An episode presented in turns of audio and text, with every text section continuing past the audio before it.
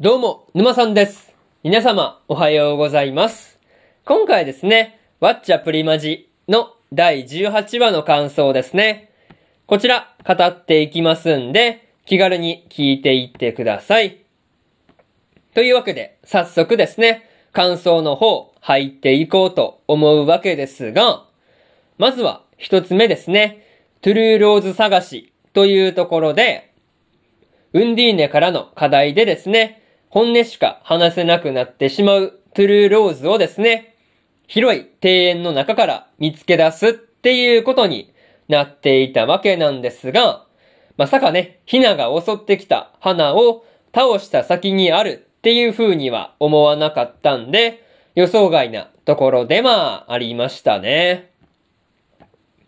まあ、とはいえ、あれだけの、あれだけの広い庭園をですね、まあ、こう、掃除したりしながら、こう、トゥルーローズを探さないといけないわけなんですが、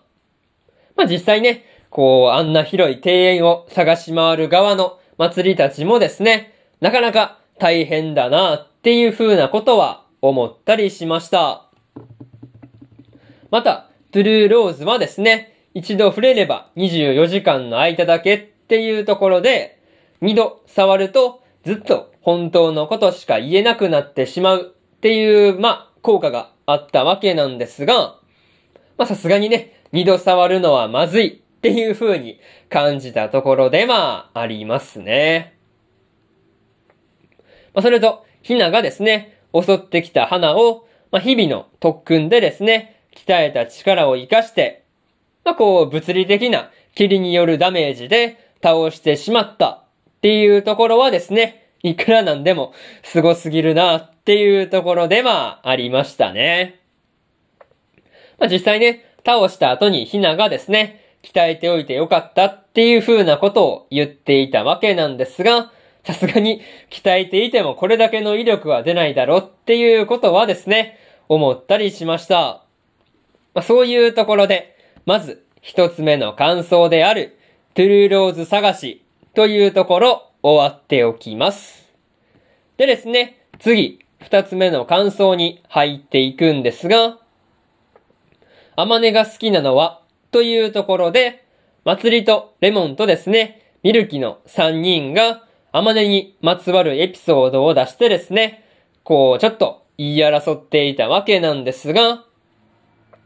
まあ、三人ともですね、こう、アマネのことが好きで言い争っているっていうところがですね、なかなか微笑ましいところでした。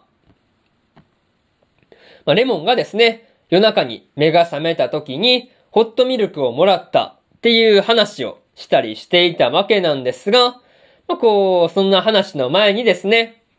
アマネのハンカチをですね、自慢げに見せたりしているミルキもですね、こう、まあ、二人とも物をもらったっていう点ではですね、引き分けなんじゃないかなっていう風に思ったりしました。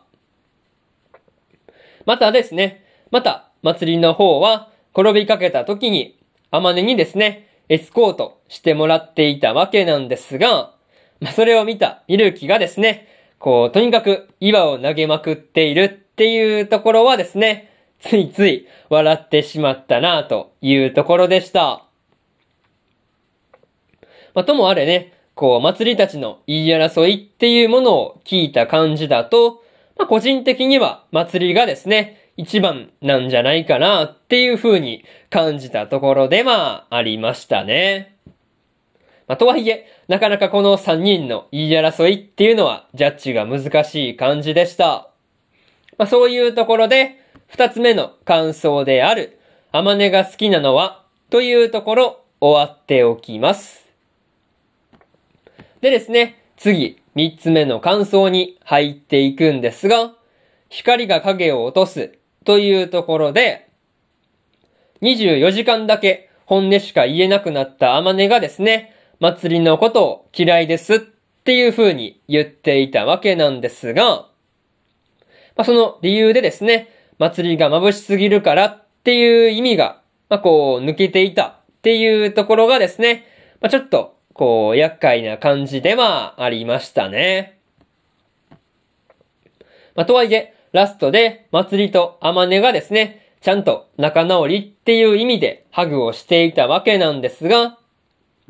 まあ、無事に仲直りをすることができているっていうところを見ていると、まあ、だいぶほっとしたところではありますね。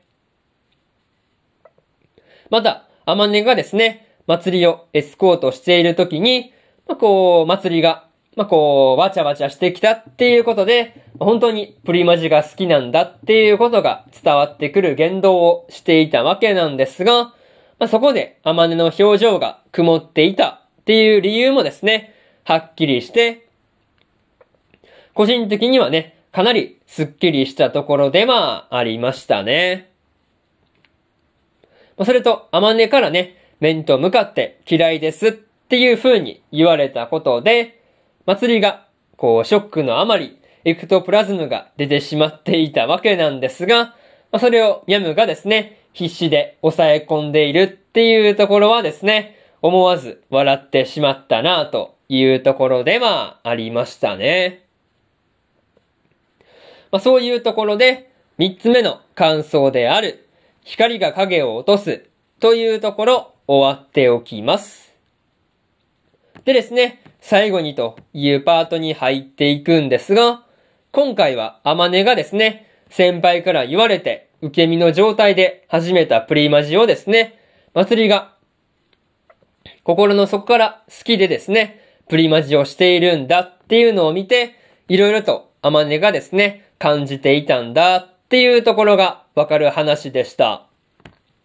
また、ラストではね、アマネがところてんが苦手だっていうことを打ち明けていたわけなんですが、まさかね、アマネがところてんが苦手っていう風には思わなかったんで、結構びっくりしたところではありますね。まあ、それと、冒頭でのファンレターの量でですね、ミルキが、まあ、こう、センターのことを考えて、まあ、いろいろと思っていたわけなんですが、まあ、こう、あまねだけズバ抜けた量のファンレターが来ているっていうのはね、笑ってしまったところではありました。まあともあれ、次回はですね、祭りたちが魔法界を観光するっていう話みたいなんで、まあ、どんな観光になるのかなっていうところをね、今から楽しみにしておこうと思ってますというところで、今回のワッチャプリマジの第18話の感想ですね。こちら終わっておきます。でですね、今までにも第1話から第17話の感想はですね、それぞれ過去の放送で語ってますんで、よかったら過去の放送も合わせて聞いてみてくださいという話と、今日はですね、他にも5本更新しておりまして、怪人開発部のクロイツさんの5話の感想と、スローループの第6話の感想、そしてですね、賢者の弟子を名乗る賢者の第6話の感想と、あけびちゃんのセーラー服の第6話の感想、そしてですね、プリンセスコネクトリダイブの2期の6話の感想ですね。この5本更新してますんで、よかったらこちらもですね、合わせて聞いてみてくださいという話と、